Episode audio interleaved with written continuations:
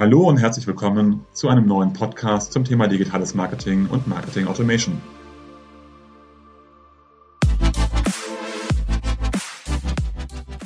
Mein Name ist Jörg Reinhardt, promovierter Physiker, dreifacher Familienvater und Gründer der Syntellic Consulting Group, einer führenden Unternehmensberatung rund um digitales Marketing und digitales Kundenmanagement.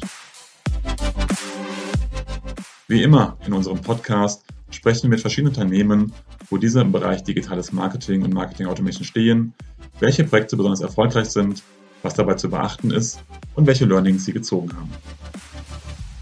Herzlich willkommen zu einer neuen Folge des Podcasts Mehr Gewinn mit Marketing Automation. Heute mit Dirk Rohweder, CEO und Co-Founder von Tivaro. Herzlich willkommen.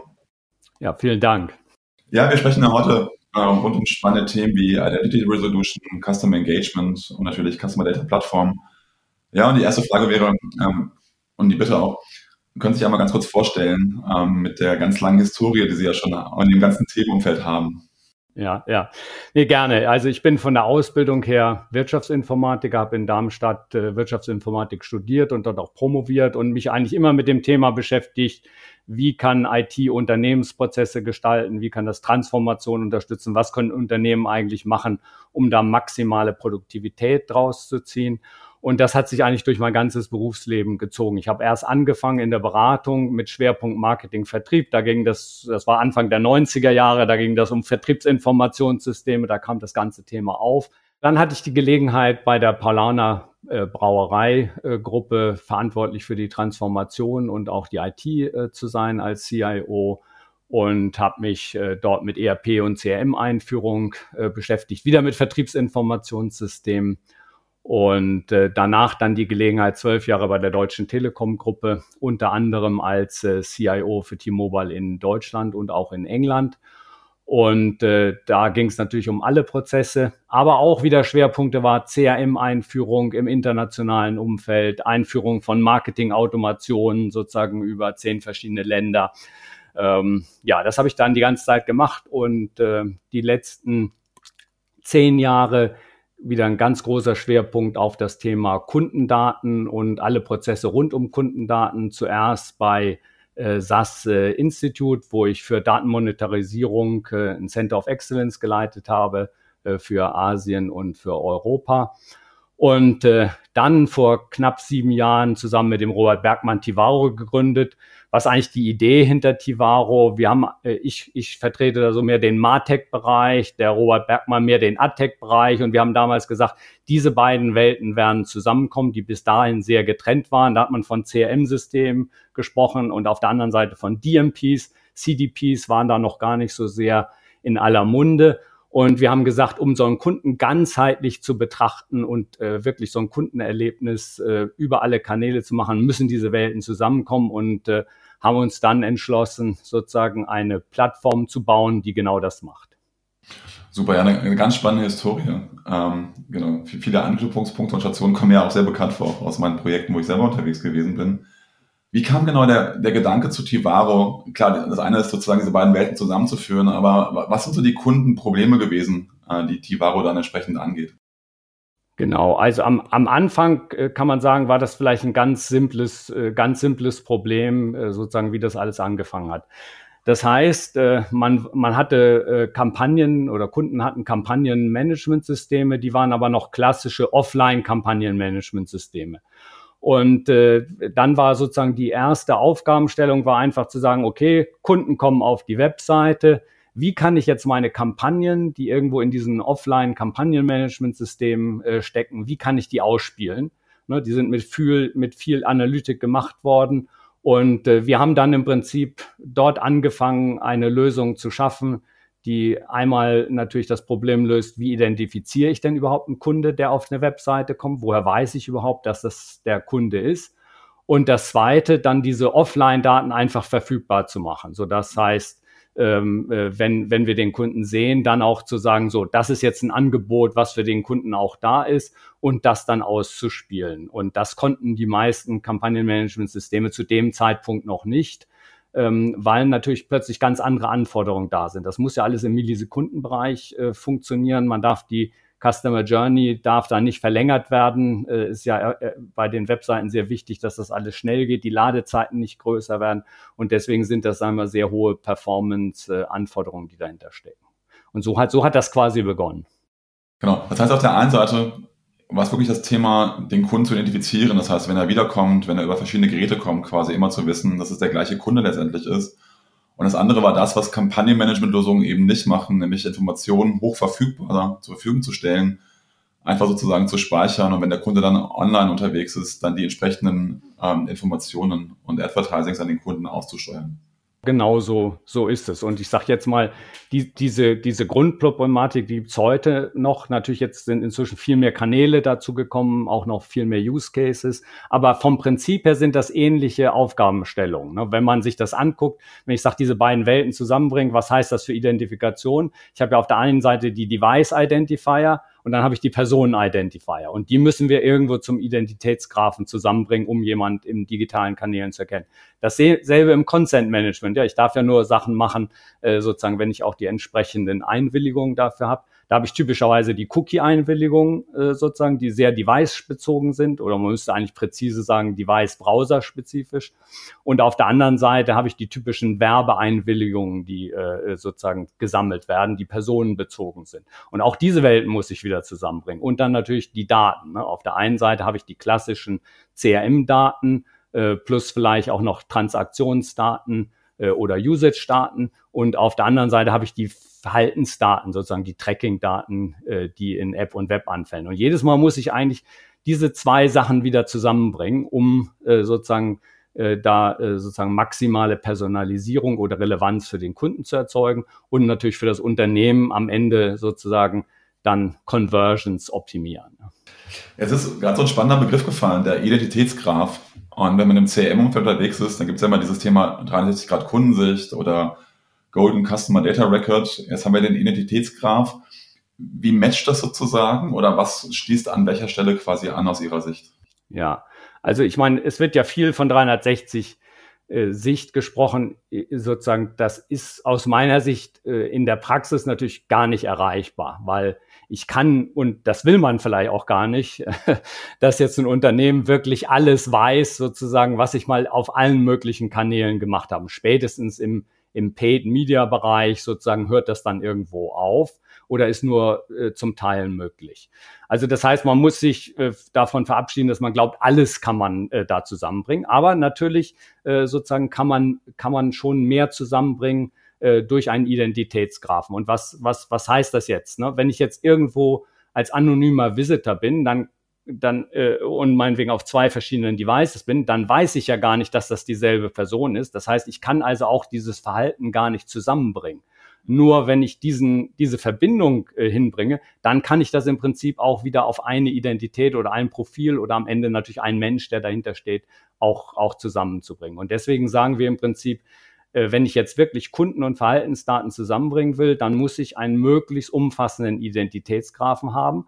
Und was dann auch noch dazu kommt, was das praktisch schwierig macht, ist, so ein Identitätsgraph ist ja nur zu einem Zeitpunkt statisch. Ja, der ändert sich ja laufend. Ne? Ich meine, bei einem ist es dynamischer. Manche Leute bleiben halt ewig an demselben Ort wohnen, andere ändern das. Ja, es werden verschiedene Devices genutzt, sozusagen. Die E-Mail-Adressen können sich ändern, die Telefonnummern können sich ändern. Das heißt also, wenn man sich das anguckt, ist das was Lebendiges, was nicht einmal statisch ist. Und das muss ich halt bei so einem Identitätsgraphen berücksichtigen, dass er sozusagen mit dieser Dynamik auch vernünftig umgehen kann. Jetzt haben Sie ja schon gesagt, es, es fing quasi mit dem Identitätsgraphen sozusagen an und damit letztendlich die, das, was normalerweise Kampagnenmanagementsysteme dann ausspielen, online verfügbar zu machen. Wie hat sich danach Tivaro entwickelt? Wir haben uns sozusagen in verschiedenen Richtungen entwickelt. Einmal sozusagen das Thema Identitätsgraph haben wir immer weiterentwickelt, also immer neue Methoden quasi da, dazu zugeführt. Das ist nochmal ein eigenes Thema. Ähm, äh, sozusagen, das ist sozusagen die eine Richtung. Und äh, die zweite ist einfach weitere Use Cases dazu äh, genommen. Ich, ich rede immer von Use Case Gruppen. Also das erste war ja im Prinzip das Ausspielen oder Personalisierung auf eigenen Medien. Das, was dann danach dazu gekommen ist, ist äh, sozusagen das ganze Thema Dialogmarketing anzubinden. Also ne, das waren vorher oder bei vielen Kunden und es ist bei vielen auch noch häufig so, dass das getrennte Welten sind. Ähm, und äh, was wir halt gesehen haben, ist, wenn man fürs Dialogmarketing wirklich die Verhaltensdaten und die Kundendaten zusammenbringen kann, kann man wesentlich wirkungsvollere Kampagnen machen, die wesentlich relevanter sind. Ich will nur mal ein Beispiel nennen. Ähm, wenn ich mich jetzt auf einer Webseite für bestimmte Produkte oder Themen interessiere, äh, und dann auch noch weiß, sozusagen, was für ein Kunde das ist, was der bisher gekauft hat, dann kann ich natürlich so ein, ich sag mal, Newsletter oder eine E-Mail sehr viel zielgenauer machen. Und das wirkt sich natürlich auch, das kann man an den KPIs auch sehr einfach nachlesen. Wir vergleichen dann die typischen, sag ich mal, Batch-Kampagnen mit wirklich verhaltensbasierten Trigger-Kampagnen und da kann man sagen, ne, dass die klassischen Indikatoren wie Open- und Click-Rate 100 bis 150 Prozent besser sind, auch Conversions je nachdem, wie eng man an der Conversion da ist, auch bis zu 50 Prozent. Also das hat einen, unmittelbare, einen unmittelbaren Hebel, weil es einfach für den Kunden oder den Prospekt äh, sehr viel relevanter ist. Also das ist sozusagen das, das zweite Feld. Und das dritte ist dann ja in, in dem Paid-Bereich. Äh, also da haben wir ja, haben wir ja die, äh, haben wir ja die klassischen, ich sage jetzt mal, ne, Google, Facebook, nur mal als Beispiele zu nennen, äh, die immer relevanter wird, wo immer mehr Werbe, Werbevolumen ist was typischerweise einfach funktioniert ohne einen Identitätsgrafen, ist einfach, ich, ich habe im Prinzip Kunden, die haben ein bisschen Verhalten, die haben sich was angeguckt und dann kann ich einfach ein verhaltensbasiertes Retargeting machen. Das sind einfache Use Cases, da braucht man keinen komplexen Identitätsgrafen dazu. Wenn ich jetzt aber im Prinzip wieder Kundendaten da zusammenbringen will, also es ist genau umgekehrt als bei Triggerkampagnen, da habe ich die Kundendaten, will die Verhaltensdaten, hier habe ich die Verhaltensdaten, aber ich habe keine Kundendaten. Und wenn ich die jetzt wieder zusammenbringe, kann ich also sehr viel wirkungsvoller ähm, äh, sozusagen meine, meine, mein Paid Advertising auf Facebook und Google machen. Natürlich immer dann, wenn ich auch wirklich relevanten, relevante Kundendaten äh, auch habe. Und das können ganz einfache Use Cases sein, wie ich, ich mache eine Neukundenakquisition, na, da muss ich nicht unbedingt die existierenden Kunden äh, dafür ansprechen und kann dann einfach effizientere meine Medien einsetzen. Oder ich kann mir genau überlegen, ein Kunde, den ich gut mit eigenen Medien erreiche, warum muss ich den jetzt auch da nochmal bespielen? Das kostet ja extra Geld. Also solche, äh, das kann man machen. So, und das Letzte, wo wir uns jetzt sehr stark mit beschäftigen, ähm, äh, ist das ganze Thema, ich kann ja in diesen Wallet Gardens sehr gut dieses Targeting machen, weil die über eigene Identitäten verfügen. Aber im offenen Internet ist das fast gar nicht mehr möglich. Man sagt zwar immer, ja, eine First-Party-Data-Strategie löst auch, ich sage jetzt mal, das Cookie-Problem. Aber das ist ja nicht wirklich so, weil ähm, ich muss ja, äh, um im offenen Internet dieses Targeting zu machen, muss ich ja auf allen Webseiten irgendwie wissen, dass es die gleiche Person ist. Und ähm, äh, es ist nun mal nicht so, dass jeder überall seine E-Mail-Adresse gibt, damit dann irgendwie daraus ein Universal Identifier wird, der dann überall genutzt werden kann. Und das ist nach wie vor aus meiner Sicht ein, ein großes offenes Thema. Und ähm, äh, äh, ich hatte ja auch gesagt, wir beschäftigen mich mit Datenmonetarisierung und äh, wir haben da auch schon sozusagen in der Vergangenheit verschiedene Sachen gemacht in, in Italien, in England, aus denen ist am Ende nie was geworden, aus verschiedenen Gründen. Aber jetzt äh, äh, sind, wir, sind wir dabei, mit den vier großen europäischen Telekommunikationsunternehmen quasi eine Identitätslösung oder wir haben die entwickelt und äh, die äh, ist, die kommt jetzt im Februar vorbehaltlich der Genehmigung durch die EU äh, sozusagen erstmal in, in Deutschland, Spanien und Frankreich an den Markt. Und letztendlich wird die einen neuen äh, pseudonymisierten Identifier liefern, der technisch gesehen darauf beruht, dass die Telekommunikationsunternehmen die IP-Adresse äh, ja letztlich wissen, welche Person dahinter steckt und die dieses Wissen datenschutzkonform äh, sozusagen ähm, äh, zur Verfügung stellen, wenn der Kunde oder der User die entsprechende Einwilligung gegeben hat. Und das hat natürlich großes Potenzial, jetzt also diese Fähigkeiten auch ins offene Internet äh, äh zu bringen. Und äh, das ist so ein ganz spannendes Thema, mit dem wir uns jetzt die letzten eineinhalb Jahre beschäftigt haben und äh, die, was auch das Potenzial hat, sage ich jetzt mal, diesen ganzen Bereich, ich will schon sagen, zu, äh, zu revolutionieren. Das heißt, das wäre ein Produkt von, von Ihnen, von Tivaro? Ja, also man äh, sozusagen, äh, also wir, wir sind der Technikprovider da hinten. Das Produkt äh, sozusagen können wir ja auch gar nicht sozusagen machen, weil es beruht letztlich auf dieser Fähigkeit der, der Netzwerkprovider oder der Telekommunikationsunternehmen, genau diese Auflösung zu machen. Also von daher wäre das nicht unser Produkt, sondern wir sind im Prinzip unsere Technologie, ne, dieser Identitätsgraph, den wir auch über viele Jahre entwickelt haben, also diese Technologie kommt damit zum Tragen, aber am Ende wird das ein neues Unternehmen sein, äh, was äh, momentan gerade im Genehmigungsprozess steckt. Wo fängt denn Ihre Leistung an und wo hört sie auf? Wir haben über, eben über das Thema Kampagnenmanagement gesprochen oder eben ähm, Retargeting-Themen. Haben Sie auch solche Funktionalitäten oder liefern Sie quasi nur die Informationen über den Kunden, äh, damit dann darauf Kampagnen gemacht werden können? Was man auf jeden Fall sagen kann, ist, wo wir aufhören, ist dann, wenn es um die tatsächliche Delivery geht. Also das heißt, ne, nehmen wir mal nehmen wir das Beispiel E-Mail. Also wir haben kein eigenes E-Mail-System. Die Kunden haben in der Regel auch alle E-Mail-Systeme, also brauchen, da, da bringen wir auch keine Innovation rein in dem Sinne. Was wir machen, ist im Prinzip äh, die Daten, den Trigger zur Verfügung zu stellen. Das heißt, wir steuern ein externes E-Mail-System an, indem wir jetzt sagen, okay, das ist natürlich vorher dann abgestimmt, äh, dass man sagt, das ist jetzt die, diese Triggerkampagne und das sind die ganzen Personalisierungsattribute, die mitgeliefert werden. Und dann macht das E-Mail-System sozusagen mit den entsprechenden Modulen dann eine personalisierte E-Mail daraus. Also das ist halt das Zweite auf einer Webseite, um ein anderes Beispiel zu nennen. Ähm, äh, äh, da gibt es ja in der Regel Personalisierungsengines, äh, die wir im Prinzip auch füttern wieder mit den, mit den äh, Daten äh, sozusagen. Aber die eigentliche Personalisierung wird dann durch diese Personalisierungsengine gemacht. Also das heißt, die eigentliche Delivery machen wir nicht. Ähm, ansonsten hängt das vom Einsatz oder der Bandbreite immer sehr ab. Das kann auch bei Kunden unterschiedlich sein. Also manchmal ist es so, dass wir nur die Identifikation und Consent liefern und dann meinetwegen selbst eine andere CDP da ist, die schon eingeführt ist, die aber nicht diese Fähigkeiten hat im Consent- und ID-Bereich, die wir haben. Und dann wird es einfach als Ergänzung genutzt, äh, weil man einfach sagt, wenn ich doppelt so viel identifizieren kann wie bisher, dann ist da ein riesiger ökonomischer Hebel dahinter. Oder aber wir machen halt sozusagen ähm, äh, die, die ganze Bandbreite, also ich sag mal vom Einlesen der Kundendaten bis hin zu Sammeln der Verhaltensdaten in App und Web, das zusammenführen, Profil bilden, äh, sozusagen Kampagnen darauf aufsetzen und dann machen wir nur nicht die Delivery. Das wäre sozusagen tatsächlich eine Ende-zu-Ende-Funktionalität. Jetzt haben Sie gerade gesagt, Ihre Stärken immer besonders in der Consent- und ID-Bereich. Ähm, das wäre auch meine nächste Frage quasi gewesen, was Sie unterscheidet und was der besondere Mehrwert ist ähm, den Tivaro mitbringt. Können Sie dazu noch mehr sagen, was es genau ausmacht? Wenn ich jetzt auf, äh, auf diese verschiedenen Bereiche eingehe, äh, dann ähm, haben wir sozusagen im ID-Bereich ähm, gesehen, dass also viele Anbieter ähm, gar nicht äh, diese Fähigkeit haben, also die kennen nur ein Profil und in dem Profil sind beispielsweise alle Device-Daten sind da einfach drin und die werden dann da einfach reingemerged in dieses Profil und bleiben da das ist ein Ansatz, den man machen kann, wird aber in der Regel dieser Dynamik, über die ich gesprochen habe, dass sich das ständig ändert, nicht gerecht. Also da passiert dann manchmal, dass über die Zeit, also ich sage jetzt mal Monsterprofile angesammelt werden, wo dann plötzlich alles Mögliche drin ist, weil man kriegt die dann nicht mehr raus, äh, sozusagen die Identifier. Das haben wir bei vielen gesehen.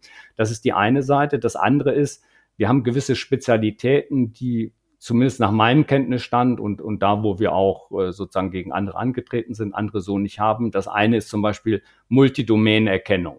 Das ist jetzt nicht für jeden relevant, aber für viele Unternehmen, die, äh, sagen wir, Multi-Brand, Multi-Category-Unternehmen, ähm, die auch noch Synergien auf Kundenseite haben, äh, ist das interessant. Was heißt das jetzt? Ich äh, bin auf einer Webseite, ähm, äh, beispielsweise nehmen wir mal, nehmen wir mal ein großes ähm, Handelsunternehmen, macht eine, eine Seite zum äh, Verkauf, sagen wir, von Lebensmitteln oder irgendwelchen anderen Handelsgütern und auf der anderen Seite eine Bankseite oder eine Touristikseite. Und da gibt es natürlich schon Synergien, wo man versuchen will, die Kunden übergreifend anzusprechen.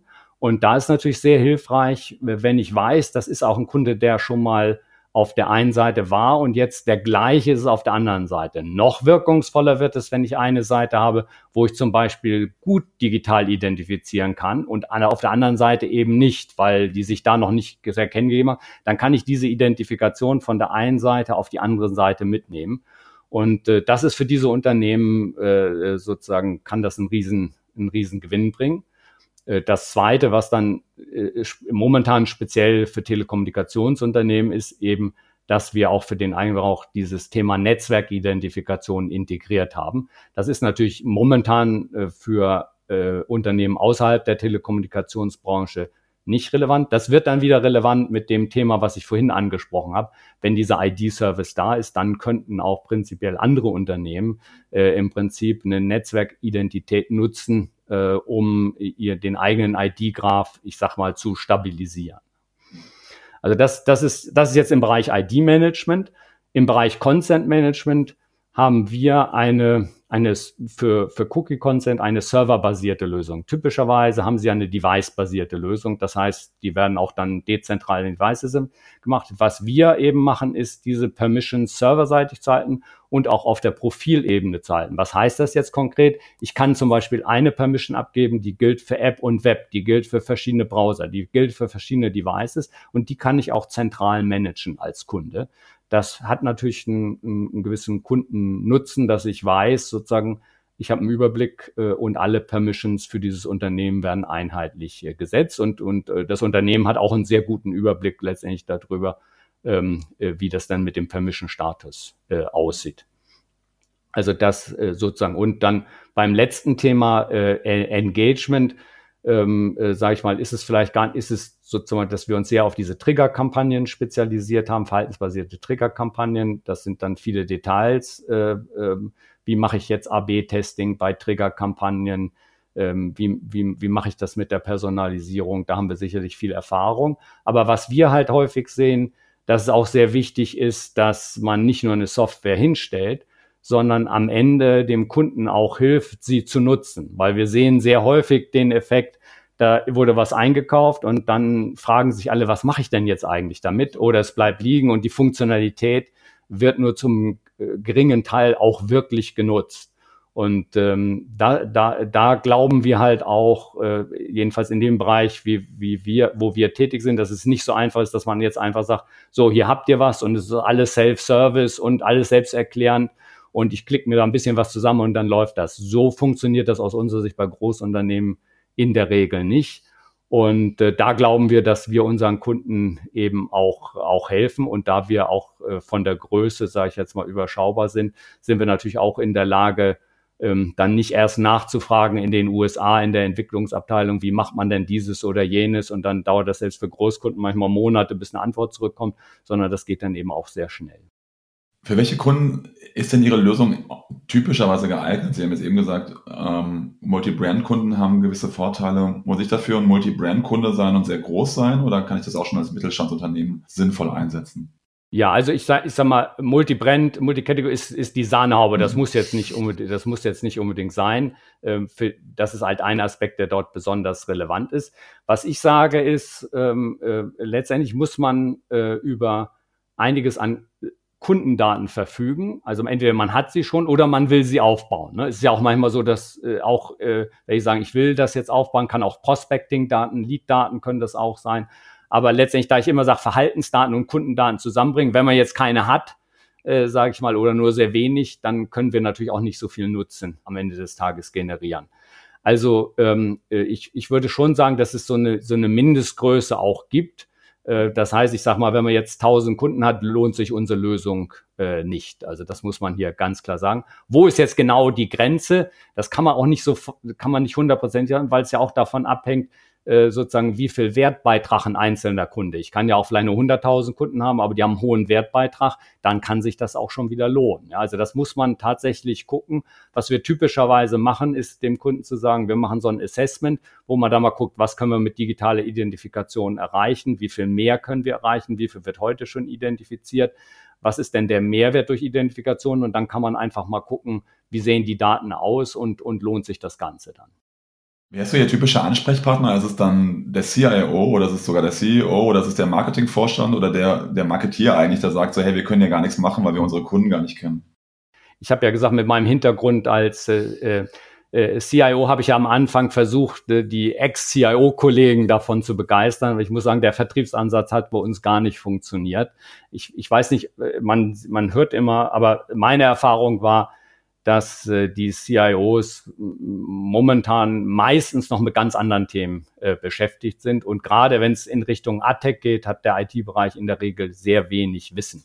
Das muss man einfach mal so sagen. Das heißt, unsere Ansprechpartner sind im Wesentlichen im Marketing ähm, manchmal jetzt auch schon äh, Chief Data Officer äh, sozusagen in dem Bereich. Äh, das kommt jetzt so ein bisschen, äh, so ein bisschen mit dazu. Ähm, äh, gerade wenn wir über das Thema Innovation und vielleicht auch Monetarisierung von Daten in, in das ganze Bereich. Aber klassischerweise, äh, sage ich mal, reden wir mit den verschiedenen Marketingbereichen äh, das kann jetzt ein Dialog-Marketing-Bereich sein, der jetzt einfach sagt, ich will von meinen Batch- und Blast-Kampagnen mehr zu triggerbasierten, verhaltensbasierten Kampagnen kommen. Ich will sozusagen diese Welten dort zusammenbringen oder natürlich klassisch Performance-Marketing, die das Ganze äh, sozusagen äh, optimieren wollen. Was, was in letzter Zeit auch stärker äh, aufgetreten ist, natürlich die, der, der, ich sag mal, der Martech-Bereich als eigener Bereich im, im Marketing ähm, äh, der, der stärker äh, da dran ist. Das sind auch Ansprechpartner. Da ist unsere Erfahrung, muss man immer sehr aufpassen, äh, dass das nicht, selbst wenn es im Marketing liegt, nicht dann plötzlich rein Technologie getrieben wird, zu sagen, ich habe hier ich habe hier ein Angebot, wer, für was ist das denn eigentlich eine Lösung? Und man fängt dann da an zu, an, zu suchen. Deswegen ist es für uns eigentlich immer wichtig, dass, dass wir beide Bereiche, dass wir immer einen Anwenderbereich äh, sozusagen, der auch einen Use Case hat, dass der wirklich von Anfang an möglichst federführend mit drin ist. Ähm, was so super wichtig ist, ist das Thema Monetarisierung von Daten. Wenn ich jetzt mehr Kundeninformationen äh, auch eingesammelt habe, kann ich ja verschiedenste Arten monetarisieren. Ich kann gucken, dass ich mein, mein Marketing-Spending im Advertising-Bereich versuche optimaler einzusetzen. Ich kann hingehen und kann erstmal überhaupt meine Kunden analysieren ähm, und Informationen gewinnen, um daraufhin bessere generelle Entscheidungen zu treffen. Äh, ich kann mir auch gucken, wie meine Marketingbudgets überhaupt auf meine Zielgruppen verteilt sind. Oder ich kann Richtung Triggerkampagnen gehen und dann halt mit mehr Informationen bessere Trigger ausspielen. Wo liegt aus Ihrer Sicht da für die Marketeers im Augenblick der größte Hebel? Welche Use Cases und Anwendungsfälle sehen Sie bei Ihren Kunden, äh, mit denen die Kunden besonders erfolgreich sind? Ich sag mal, relativ low-hanging fruit ist die Personalisierung auf der eigenen Webseite wenn das noch nicht gemacht wird. Der zweite Punkt ist dann wirklich Medien-Spend-Optimierung äh, äh, im Paid-Media. Äh.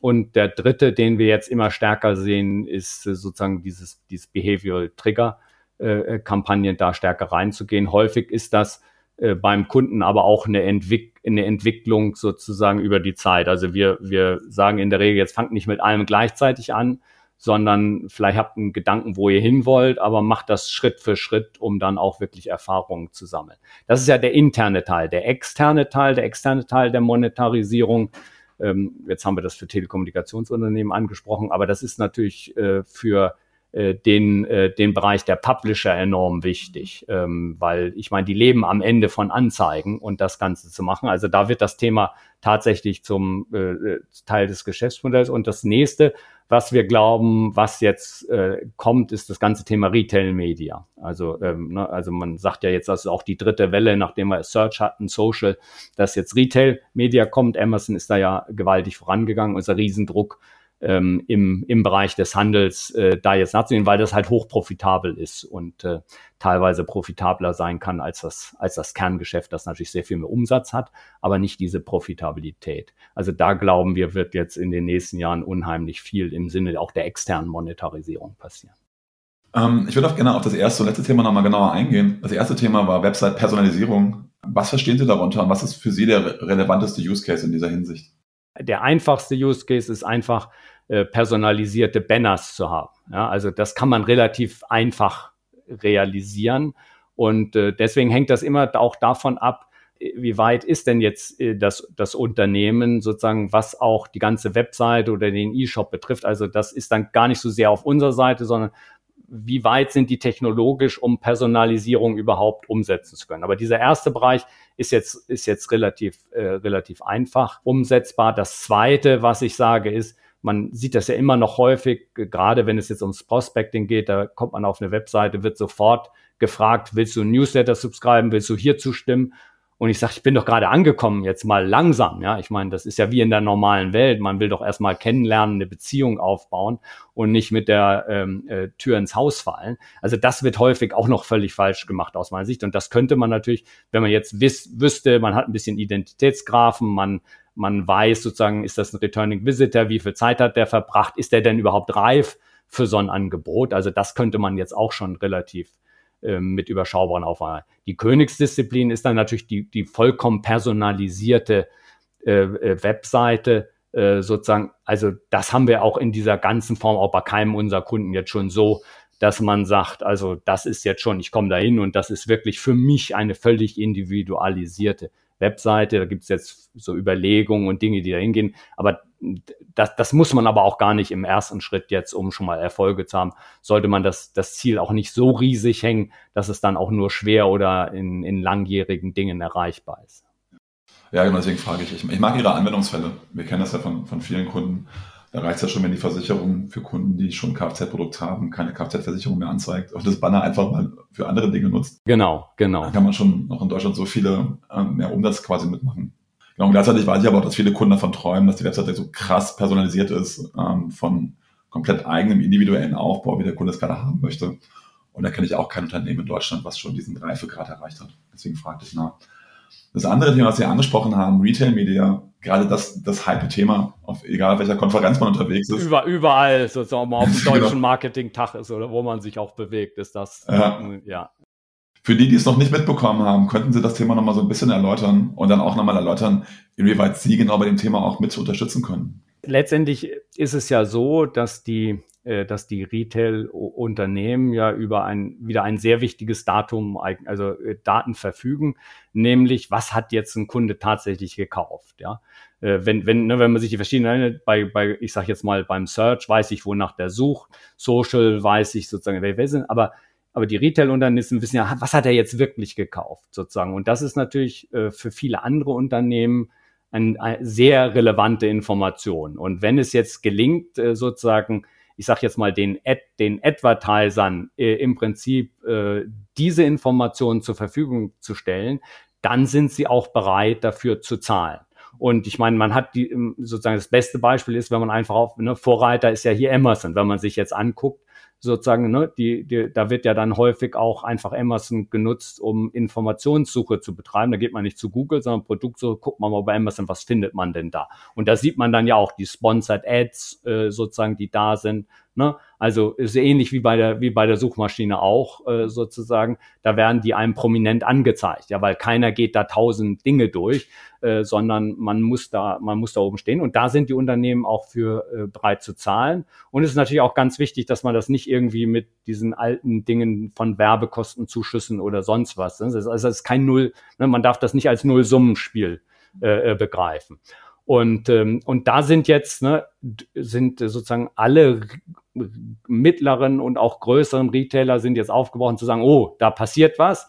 Wir sehen auch, dass Amazon damit eigentlich wirklich Geld verdient. Wenn wir zukünftig damit kein Geld verdienen, weil wir da gar nicht drin sind, dann haben wir natürlich ein echtes Problem, äh, sozusagen, weil unser Kernbusiness dann vielleicht gar nicht die Margen hat oder da Player im Markt sind, äh, sozusagen, die gar nicht darauf angewiesen sind, da den Kern ihres Gewinns zu machen. Und ich glaube, das ist, das ist erkannt. Nun ist das natürlich in der Umsetzung alles ein bisschen, äh, ein bisschen schwieriger, weil die nun in der Regel nicht über diese Marktmacht äh, verfügen, die ein Amazon hat. Das heißt also, gerade für die im Tier 2 Bereich oder die nicht, ist natürlich eine ganz, ist schon eine andere Herausforderung, äh, sozusagen damit dann in gleicher Weise auch, äh, auch Geld zu machen. Ich musste gerade lachen zum Thema Werbekostenzuschuss, weil ich Kollegen habe, äh, die nennen das ganze Thema Retail Media WKZ 2.0 quasi, was es aber genau nicht ist. Das ist genau der Punkt. Ähm, und wie hilft das Chivaro, um Retail Media auch selber aufzubauen?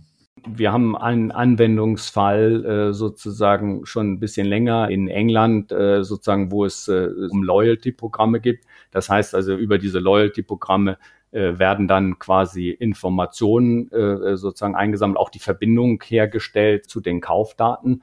Und dort werden dann entsprechend Werbeplätze zur Verfügung gestellt. Und hier kann man natürlich genau wieder diese Technologien, die wir im Einsatz haben, auch für diese Zwecke nutzen. Also ich sage jetzt mal Identifikationen aufzubauen, die zu matchen was natürlich dann äh, e-, eben auch noch wichtiger wird. Äh, beispielsweise, ne, das ist ja ein anderes Thema, was jetzt äh, hier auch sehr in Vogue ist, das Thema Data Clean Room und wie bringe ich jetzt Daten von, von verschiedenen zusammen. Ich sag mal, ne, die, die anderen Google und Facebook, die machen das ja in automatisierter Form im Sinne ihres Custom Match.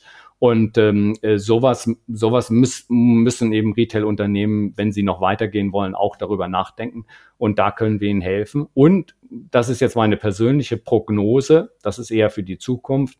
Äh, ich sehe ein Riesenanwendungsfeld für die, äh, ich, ich nenne es jetzt mal diese äh, Telekommunikations-ID, die übergreifend ist, dass die eben auch helfen kann, die notwendige Breite im Retail-Media-Bereich äh, zu erzielen, übergreifend ähm, äh, was äh, sozusagen diese Unternehmen sozusagen alleine im Sinne der Reichweite nicht hinbekommen. Insbesondere wenn sie über ihren Kernkundenstamm sozusagen hinaus äh, gehen wollen, die sie sowieso als Lieferanten haben. Ähm, wie lange wird es denn dauern, wenn ich jetzt sage als Unternehmen, hey, ich habe Interesse daran? Ähm, wie lange dauert es typischerweise, ähm, Tivaro zu implementieren und nutzbar zu machen?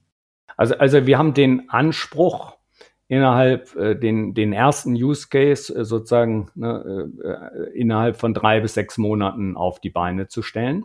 Unser Grundsatz ist, wir sind nie der beschränkende Faktor für ein Unternehmen. Also das heißt, wenn mich jemand fragt, ich sage, wir sind so schnell, wie ihr sein könnt. Was nicht 100 Prozent stimmt, aber in der Erfahrung nach brauchen die Unternehmen immer länger. Ähm, ich habe immer gesagt, challenge uns mal, dass wir sozusagen auf dem kritischen Pfad liegen, was in der Regel nicht der Fall ist.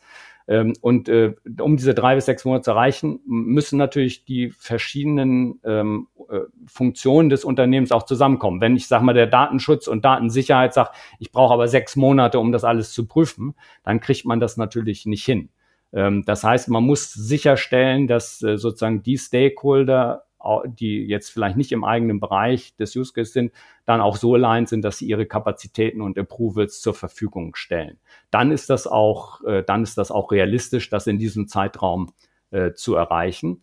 Äh, die, die nächste Erfahrung ist, äh, zumindest solange wir im Geschäft sind, äh, für Unternehmen, die am Ball bleiben, hört das Ganze nicht auf. Also es ist nicht so, dass man jetzt sagt, äh, wie vielleicht bei einer CM-Implementation, okay, nach eineinhalb Jahren, ich habe es jetzt endlich geschafft und dann ist da erstmal Ruhe an der Front, sondern was wir eigentlich sehen, ist, äh, wenn man das gut macht, dann kommen immer neue Use Cases, immer wieder Erweiterungen. Das heißt, es ist sehr lebendig, weil man, man kriegt dann einfach immer mehr Effekte, ne? weil wenn man das jetzt einmal äh, gemacht hat, äh, dann, ne, ich habe so einen Identitätskraft, dann kann ich ihn plötzlich für ganz andere Anwendungsfälle nutzen und muss den nicht erst aufbauen, weil das Aufbauen ist manchmal halt mühselig und den besser zu machen. Aber die nächsten Anwendungsfälle bringen dann sozusagen auch einen überproportionalen Nutzen, so dass ich immer sage, ähm, äh, äh, bei Unternehmen, wo wir tätig sind, geht's eigentlich äh, dann immer weiter, neue Use Cases äh, kommen dazu, es werden weitere Verfeinerungen gemacht.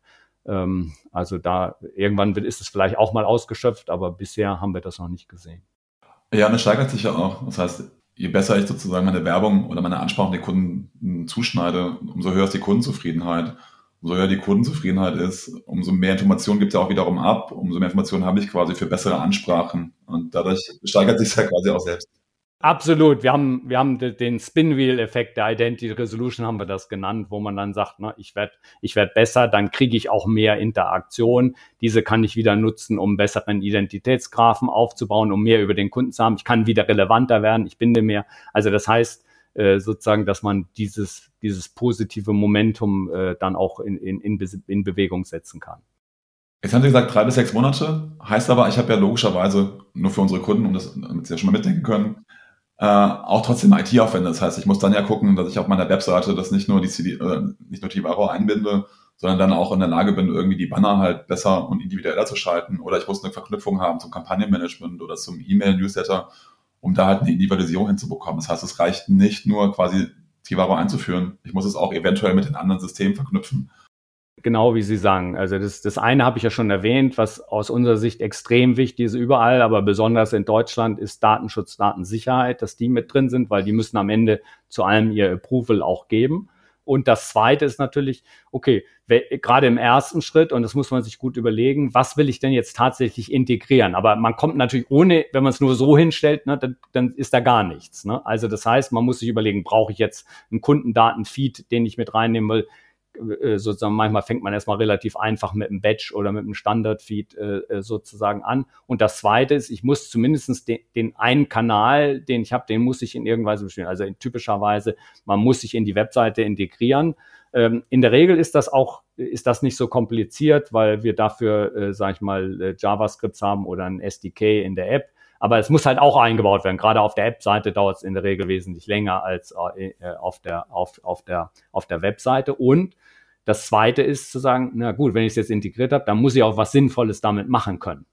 Und wenn ich das nicht habe, dann verpufft das Ganze natürlich. Ne? Und das ist halt auch, wenn ich dann noch weiter gucke, äh, äh, für Unternehmen, die das jetzt schon länger machen, da kommen plötzlich Situationen, wo ich sage, wir können beispielsweise in Triggerkampagnen oder auch sonst sehr, sehr gute äh, Daten- oder Personalisierungsattribute äh, liefern. Aber dann kommt die nächste Herausforderung. Wie setze ich die jetzt tatsächlich um in kundenspezifischen Content oder Aktion? Ja, und da, da merkt man dann plötzlich, oh, dafür brauche ich dann eigentlich einen, einen Produktkatalog, der, sag ich mal, auch wirklich gut ist, mit entsprechenden Bildmaterialien, die ich automatisch ein, äh, einbinden kann ähm, äh, dann, dann äh, ist es äh, vielleicht wichtig, dass ich wirklich auch ein Content-Management-System habe, wo ich dann sage, ja, da habe ich halt auch irgendwie getaggt meine 500 Contents, die ich dann da auch irgendwie einbringen kann. Wenn ich das alles nicht habe, kann natürlich im schlimmsten Fall äh, sage ich jetzt mal, dann linken wir nur sozusagen auf eine unterschiedliche, auf eine unterschiedliche Webseite.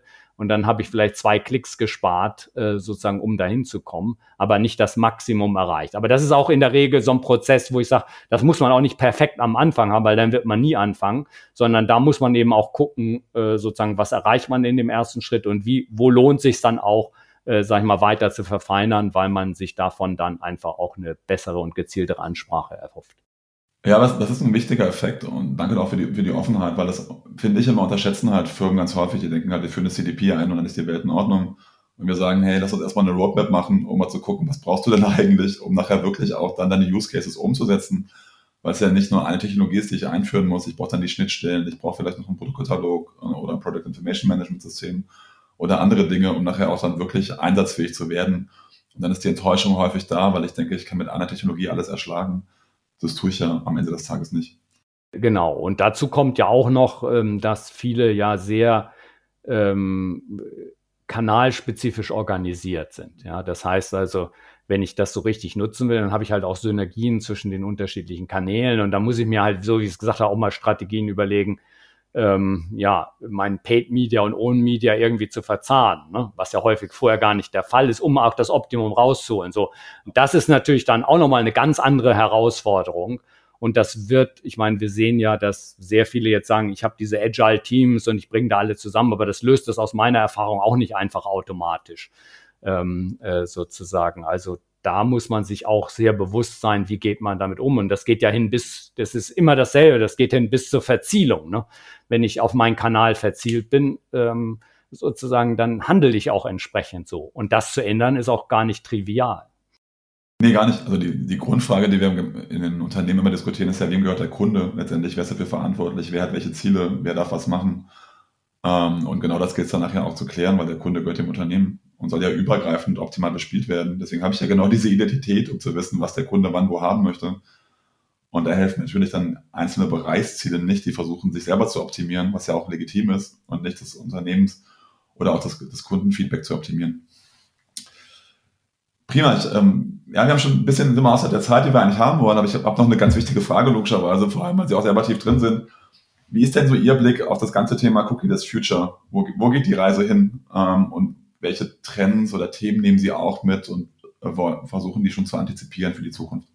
Ja, also ich, ich sag mal, wenn ich äh, äh, Cookieless Future erstmal für mich interpretieren darf, dann sage ich immer, äh, das ist eigentlich, dass wir Third-Party-Cookies nicht mehr haben. Wir gehen weiter davon aus, dass First-Party-Cookies aus verschiedenen Gründen auch weiter Bestand äh, haben, äh, haben werden.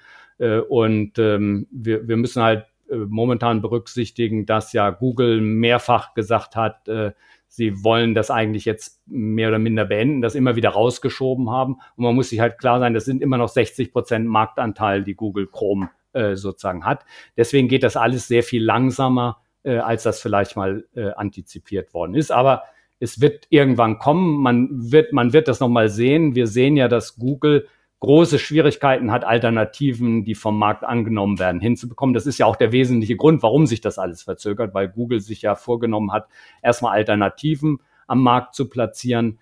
Ähm, letztendlich jetzt mit auch zum Schluss immer wieder geändert mit dem Topics API.